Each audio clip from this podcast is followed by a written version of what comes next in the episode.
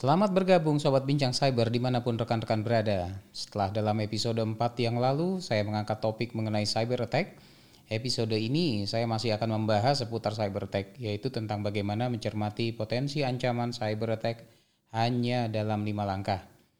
Tidak hanya ada eh, beberapa tips yang akan saya share di sini dalam kaitan lima langkah itu, tapi ada hal-hal yang lain dan kemudian apakah langkah awal yang diambil oleh hacker ketika hendak meretas sistem serta dari sisi countermeasure ya langkah awal apa yang perlu kita lakukan dalam upaya menekan langkah tersebut? Langkah yang dilakukan oleh hacker tersebut ya.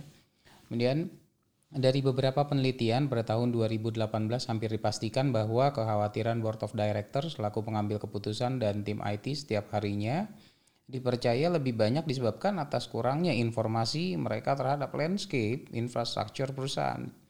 Kemudian, umumnya tim cyber security yang bertugas lebih sering memperhatikan perkembangan tingkat ancaman yang terjadi di luar, namun kurang informasi sehingga gagal memberikan laporan yang lengkap dan akurat untuk menilai besaran resikonya. Ya, kegagalan ini dipicu dari kekurangnya informasi yang e, bersumber dari sisi internal. Sehingga hal ini mengakibatkan kurangnya efektivitas dari action yang akan diambil. Jika saja informasi yang dimiliki lebih lengkap dan terstruktur sehingga diperoleh gambaran lebih menyeluruh, mungkin ini dapat meningkatkan kemampuan pertahanan cyber security terhadap sebagian besar potensi ancaman. Implementasi cyber security infrastructure sebenarnya tidak boleh terpecah-pecah ya namun harus menjadi sebuah kesatuan ya. Seperti sulaman mungkin boleh saya katakan sulaman atau jahitan baju yang benar-benar pas di badan sehingga untuk itu kita perlu lebih sering mencocokkannya ke dalam ya. Jadi bukan kepada faktor eksternalnya saja. Nah dalam episode ini saya mencoba untuk menghadirkan lima langkah mudah. Namun pastinya sangat bermanfaat dalam menekan potensi ancaman apa saja langkah tersebut? Mari sama-sama kita cermati setelah ini.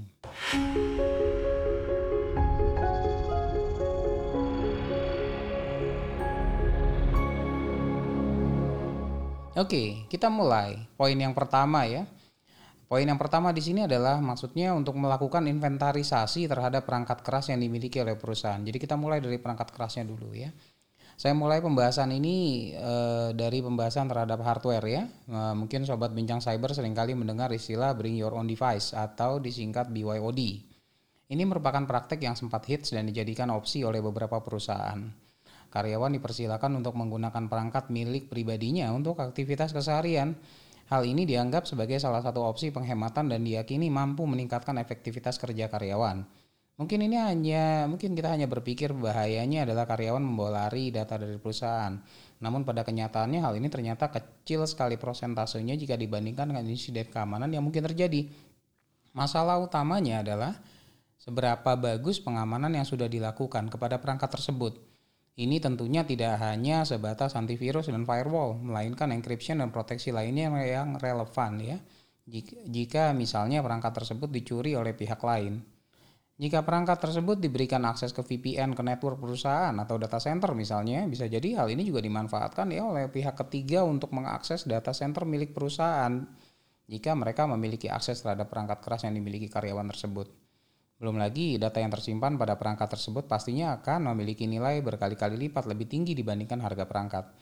Setelah kita sadar bahaya yang ditimbulkan, maka akan semakin penting untuk melakukan inventarisasi hardware keseluruhan yang dimiliki oleh perusahaan termasuk yang dibawa oleh karyawan meskipun itu milik karyawan itu sendiri ya tapi tetap menyimpan data perusahaan. Untuk mendata server, printer, perangkat tidak bergerak lainnya tentunya ini mudah. Tapi jika kita berbicara terhadap perangkat tentang perangkat yang bergerak ya eh, maka ada beberapa saran yang saya bisa berikan dalam episode kali ini yang pertama, saran dari saya adalah lakukan pendekatan pasif untuk mendatakan perangkat. Paling minim ini bisa dilakukan dengan pena dan kertas ya atau mungkin lebih baik dituangkan kepada spreadsheet. Pendekatan pasif ini efisien untuk pendataan di awal khususnya jika perusahaan belum memiliki data e, perangkat keras atau hardware tersebut. Nah, kemudian dilanjutkan poin kedua ya. E, untuk pendekatan aktif yaitu secara kontinu mengupdate kualitas konten data yang tadi dikumpulkan oleh pendekatan pasif.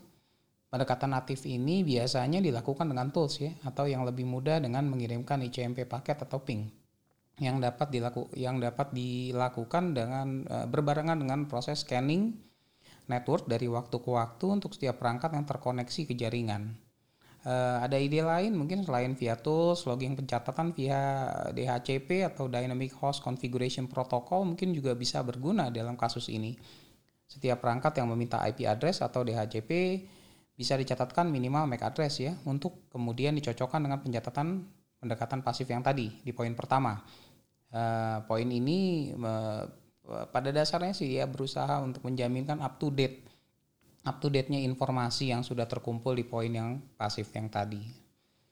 Nah, kemudian setelah uh, dua hal di atas yang tadi kita lakukan antara pasif dan aktif ya secara berkala kita lengkapi lebih banyak informasi terkait perangkat keras ya. Hari ini berguna jika ditemukan vulnerability baru yang khususnya terkait dengan perangkat.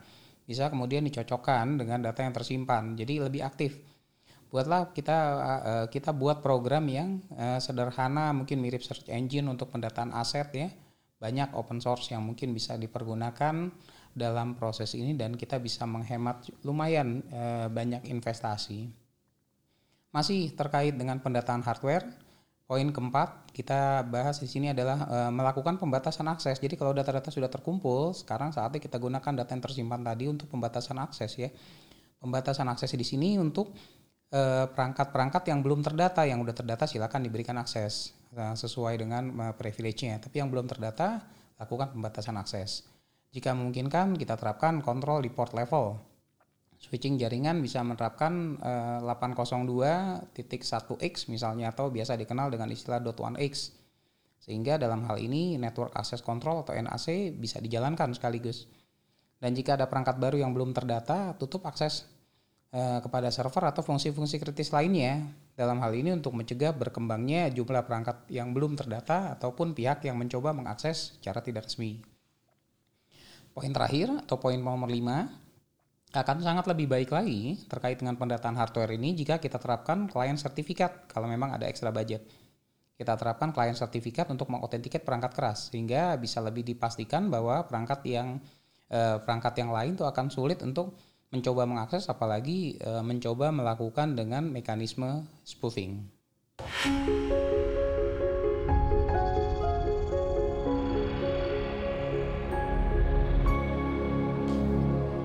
Oke, kita lanjut sekarang. Poin yang kedua, kalau tadi kita bicara tentang pendataan hardware, sekarang kita berbicara tentang uh, inventory perangkat uh, lunak ya, uh, software di poin yang kedua ini. Meski proses pendataannya tentu akan lebih mudah kalau kita bandingkan dengan pendataan perangkat keras, namun tidak kalah penting disebabkan inilah sumber dari vulnerability yang berpotensi menyerang sistem perusahaan. Uh, kalau saya bicara di dalam episode yang lalu tentang cyber attack, saya bicara tentang vulnerability ya, jadi intinya lebih pada perangkat lunak. Software yang diinstal pada perangkat dan sistem perusahaan perlu juga diinventarisasi secara kontinu untuk memperhatikan perubahan threat yang terjadi uh, atas vulnerability yang ditimbulkan oleh perangkat lunak tersebut.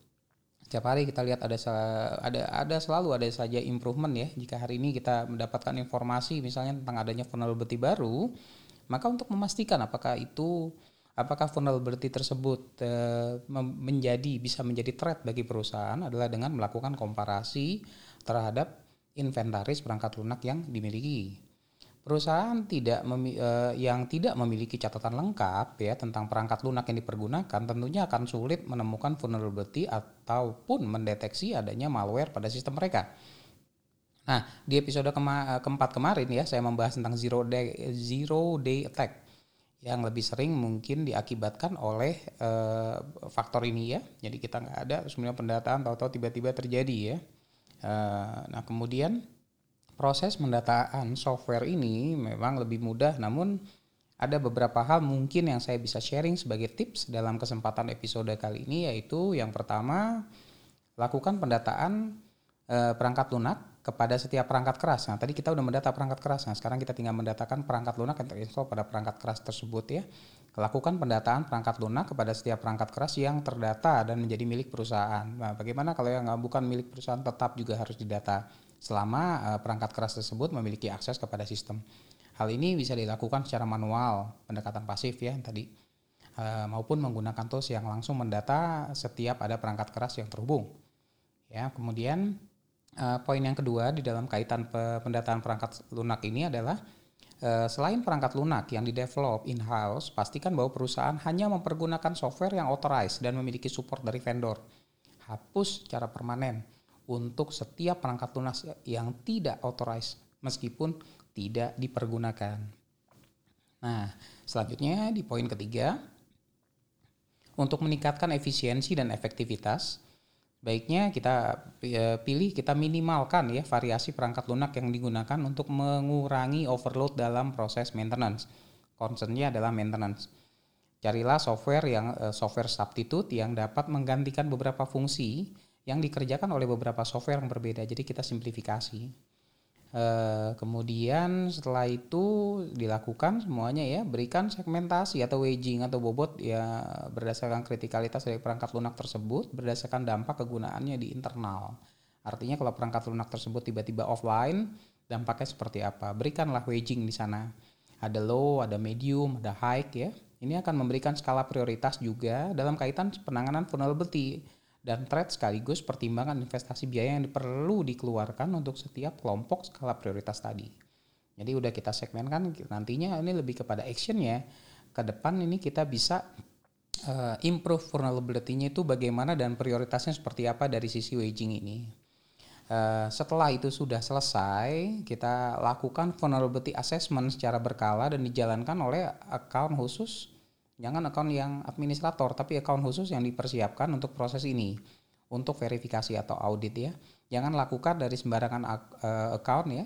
Uh, kemudian berikan risk rating dari setiap vulnerability yang ditemukan. Nah, kemudian kita ambil langkah penanganan sesuai tinggi atau rendahnya risk rating yang tadi. Uh, dan dari vulnerability tersebut.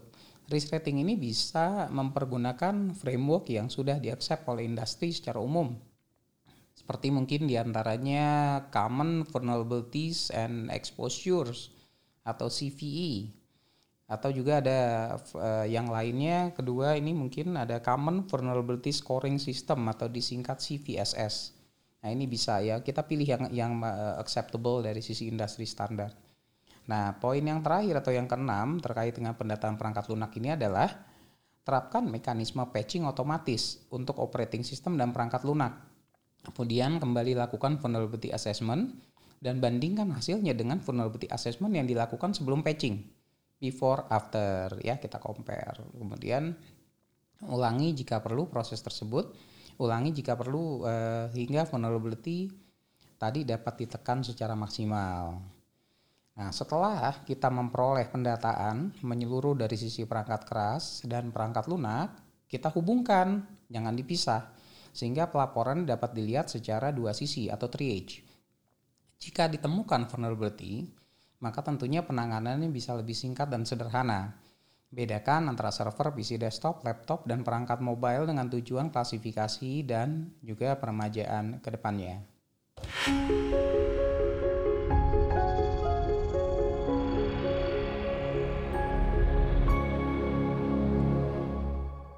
Nah, setelah kita bahas tadi ada dua hal yang terkait dengan pendataan perangkat lunak dan perangkat keras. Sekarang di dalam poin yang ketiga ini kita coba gali lagi lebih dalam ya. Kita bisa melanjutkan untuk merasakan manfaat dan data yang, yang sudah terkumpul tadi pada poin dua poin yang pertama. Nah sekarang kita lanjut eh, kepada fokus yang ketiga yaitu kita sebut dengan secure configuration dengan tujuan meningkatkan keamanan dengan mengatur ulang konfigurasi pada perangkat yang terdaftar.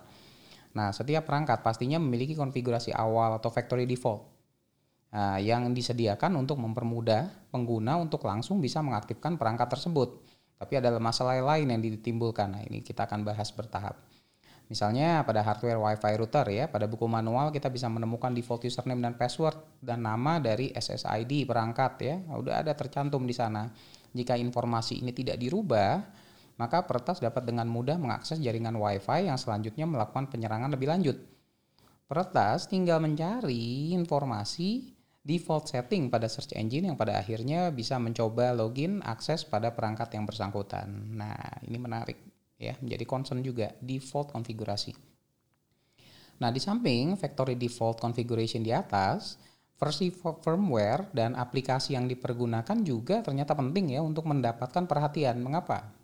Uh, karena cyber attack selalu memanfaatkan vulnerability pada perangkat yang salah satunya adalah melalui celah keamanan pada firmware dan aplikasi yang terinstall.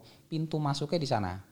Nah, inilah pentingnya inventarisasi poin yang ke, uh, kedua ini yang saya sebutkan sebelumnya ini ada uh, tentang terkait firmware dan aplikasi itu pentingnya di sini. Nah, dari sini kita bisa memperkirakan tingkat resiko yang potensial terjadi setiap ditemukannya vulnerability baru. Jadi artinya kita kumpulkan informasi tadi, kita tahu perangkatnya, kita tahu firmware-nya, kita bisa lihat potensi resiko yang mungkin terjadi setiap kali kita mendengar adanya satu vulnerability yang baru. Nah, di sini saya coba sharing beberapa tip yang ada terkait dengan uh, secure configuration ini. Yang pertama, eh, pastinya kita ganti default setting dari login information pada perangkat. Jangan hanya merubah passwordnya aja, ya. Lebih baik lagi dengan merubah username yang dipergunakan, sehingga eh, kita juga harus menghindari eh, kata-kata yang dipergunakan administrator atau root yang mudah ditebak, ya. Jika hacker hanya perlu menerka password, kini ditambah harus menerka username. Makin kompleks buat mereka. Langkah ini dipastikan juga akan mempersulit dan memperlambat proses mereka. Ya, kemudian uh, poin yang kedua terkait secure configuration. Di sini kita sembunyikan identitas perangkat ya. Hindari penggunaan tipe handphone sebagai penamaan apalagi dengan mencantumkan nama pemilik perangkat. Misalnya kasusnya ada contoh example Faisal Yahya minus Samsung atau Faisal Y minus iPhone 11, uh, 11 Pro. Nah, itu uh, bisa mempermudah si peretas untuk mendeteksi perangkat yang dipergunakan termasuk juga mendeteksi di mana pemiliknya berada. Nah, tidak boleh ya hal ini karena di samping itu juga e, kalau boleh kita lihat di sini ya kembali lagi tadi ya e, mempermudah satu tahapan peretas satu tahapan. Jadi untuk proses identifikasi untuk mengetahui jenis perangkat dan kemudian mencari vulnerability atas perangkat tersebut. Kalau dia udah tahu perangkat dia pasti akan cari vulnerability-nya. Nah, mungkin ada sekedar ide yang fantastis ya. Di sini ada salah satu uh, feedback yang kita saya coba dapatkan oh, kenapa nggak ganti perangkat handphone? Namanya dengan nama smart TV misalnya. Bisa jadi orang yang mencoba mendeteksi kemudian melihat uh, perangkat tersebut online yang tadinya handphone diduga sebagai smart TV ya. Pastinya ini juga akan menyebabkan peretas akan mengira itu smart TV akhirnya dicari vulnerability dari smart TV padahal itu handphone ya. Atau tidak atau paling tidak Uh, jika ini dirasakan uh, ya mungkin satu ide yang sederhana paling tidak itu bisa menambah step uh, panjang proses peretas untuk menguasai sistem yang kita miliki. Nah terkait yang masih lanjutan ke secure configuration di poin yang ketiga di sini saran saya adalah kita sembunyikan semua akses point wireless pada perangkat. Jadi jika pakai WiFi router sembunyikanlah SSID yang digunakan, jangan dimunculkan sehingga gampang di scan ya. Jika perangkat handphone disembunyi, uh, kita pakai misalnya perangkat handphone yang kita sembunyikan apa uh, Bluetoothnya misalnya kita off kan sehingga orang tidak mudah untuk melakukan scanning. Nah, poin yang terakhir terkait dengan secure configuration ini atau poin yang keempat, uh, saran saya adalah pastikan seluruh perangkat lunak yang digunakan selalu dalam kondisi up to date hardware yang kita beli tentunya mendapat dukungan purna jual perangkat dari uh, pabrikan ya. Kenapa kita nggak manfaatkan ini untuk menambah uh, tingkat keamanan yang kita miliki?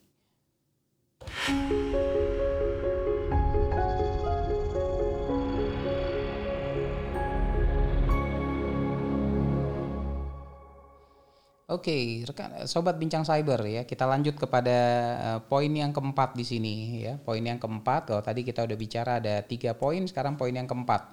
Di sini adalah feedback uh, untuk meminimalkan cyber attack. Saran saya adalah kita membatasi penggunaan akun level administrator. Apa tuh? Maksudnya adalah semua akun yang memiliki level administrator, tidak hanya akun administrator itu sendiri, jadi keseluruhan. Nggak hanya yang namanya administrator, tapi yang equal administrator. Nah, pembatasan ini berlaku pada dua hal. Yang pertama, lokasi, tempat, dan waktu atau jam akses. Setiap organisasi sudah e, tentunya sudah memiliki pencatatan akun yang e, mengakses ke sistem ya sehingga tidak perlu kita lakukan pendataan kembali untuk keseluruhan akun. Namun yang perlu diperhatikan adalah pembatasan penggunaan akses akun level administrator agar hanya dipergunakan saat akan melakukan proses administrasi sistem dan bukan untuk penggunaan keseharian. Lebih baik lagi jika jumlah akun ini diminimalkan atau sangat baik jika hanya terdapat satu akun level administrator. Administrator. Jika ada beberapa staf IT yang kesehariannya melakukan maintenance terhadap server dan jaringan, sebaiknya dibatasi level aksesnya sesuai dengan skop tanggung jawab. Mengapa demikian? Karena akun level administrator biasanya selalu menjadi target sasaran dari peretas jika dipergunakan untuk akses keseharian, maka hal ini bisa berpotensi memberikan dampak masalah apabila dibandingkan bila mana yang diretas adalah level user biasa. Kemudian, apabila akun tersebut dipergunakan untuk login di PC dan dipergunakan untuk aktivitas keseharian, seperti misalnya mengakses internet, email, serta aplikasi sosial media, Bukannya tidak mungkin hal ini menjadi celah masuknya malware jahat ke dalam PC tersebut yang kemudian berpotensi untuk menyebar dengan cepat ke perangkat lain di jaringan dikarenakan level administrator memiliki authorization yang cakupan aksesnya paling luas dibandingkan dengan user yang lain. Bisa dibayangkan jika malware jahat ini adalah ransomware yang kemudian mengenkripsi file-file yang terdapat pada jaringan, kita sama-sama bisa bayangkan betapa besar dampak kerusakan yang potensial dirasakan bagi perusahaan secara keseluruhan. Nah, selain malware ataupun ransomware, ternyata bahaya ada bahaya lain yang mengintai jika kurang hati-hati mempergunakan akun level, level administrator. Salah satu yang paling umum adalah bahaya keylogger yang biasa merekam setiap key atau kunci yang kita tekan pada keyboard. Keylogger ini dapat berbentuk perangkat lunak ataupun berbentuk perangkat keras. Kalau bentuknya perangkat lunak, mungkin bisa terdeteksi dengan antivirus. Tapi bagaimana jika keylogger ini berbentuk perangkat keras yang memiliki dimensi seukuran thumb drive dan bisa dipasang di slot USB pada PC atau server? Dan karena bentuknya dan posisinya yang terpasang di belakang uh, server atau PC tadi, maka kadang kita bisa terkecoh. Uh, bisa dia juga bisa mengecoh pengguna yang akan mempergunakan PC tersebut Apalagi karena bentuknya yang perangkat keras, ini menjadikan keylogger tidak terdeteksi antivirus atau firewall apa pun. Bahkan beberapa keylogger bisa mengirimkan keystroke yang ditekan melalui WiFi kepada peretas, sehingga password yang dimasukkan dapat langsung diketahui oleh hacker hampir hanya dalam satuan detik.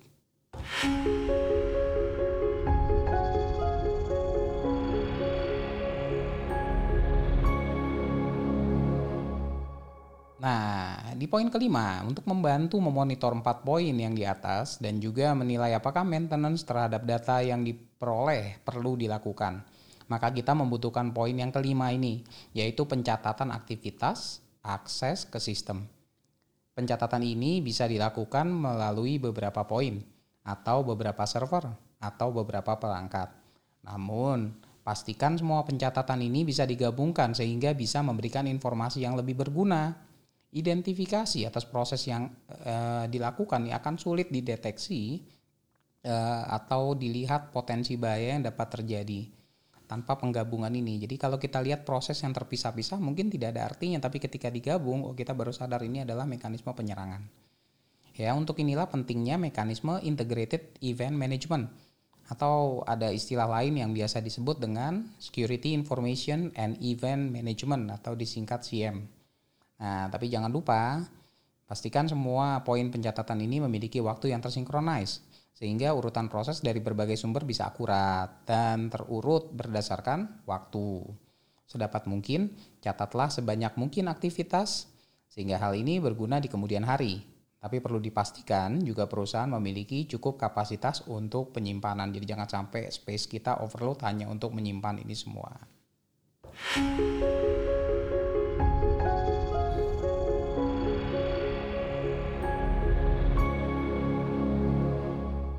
Lima hal yang kita sebutkan tadi, yang saya sebutkan tadi ya, pastinya dapat dilakukan dengan effort biaya yang relatif murah, namun dampak peningkatan keamanan yang dirasakan bisa jauh lebih tinggi. Jika kita ingin mengamankan aset perusahaan, langkah awal adalah identifikasi atas semua aset tersebut, itu yang paling penting. Begitu pula dengan hacker. Langkah awal penyerangan adalah proses identifikasi aset yang potensial yang dapat diserang. Jika kita lalai untuk mengumpulkan menginventaris seperangkat keras dan software yang kita miliki, maka sebenarnya kita sudah kehilangan satu langkah dalam upaya pengamanan. Nah, kita bisa mengamankan aset aset yang tidak diketahui. Uh, kita tidak bisa, uh, maaf maksudnya kita tidak bisa uh, mengamankan aset yang tidak kita ketahui. Ini pasti ya. Dalam episode-episode lalu saya pernah menyebutkan bahwa konsep security dengan layering atau tembok-tembok seperti pada pendekatan medieval atau kerajaan sudah tidak lagi cocok melindungi threat landscape. Portabilitas data perusahaan pada perangkat mobile karyawan misalnya memerlukan effort dan arsitektur tersendiri. Nah, mulailah dengan proses identifikasi diikuti dengan menciptakan secure configuration dan jika sudah batasi penggunaan akun level administrator. Terakhir, pastikan semua tetap aktual dengan melakukan pencatatan atau logging untuk setiap aktivitas. Ini bisa juga menjadi pertimbangan investasi cybersecurity agar efektivitas investasi yang sudah kita lakukan menjadi lebih maksimal karena bukankah cybersecurity tidak selalu tentang firewall dan antivirus ya.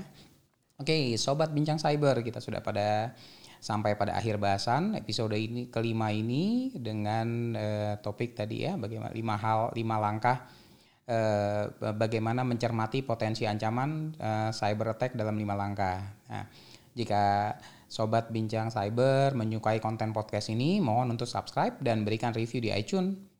Kemudian feedback bisa dikirimkan melalui situs bincangcyber.id uh, dan uh, stay tune atau monitoring untuk episode-episode podcast selanjutnya. Saya Faisal Yahya, host Bincang Cyber, undur diri dan terima kasih sudah mendengarkan episode ini. Sampai bertemu di episode lainnya di Bincang Cyber.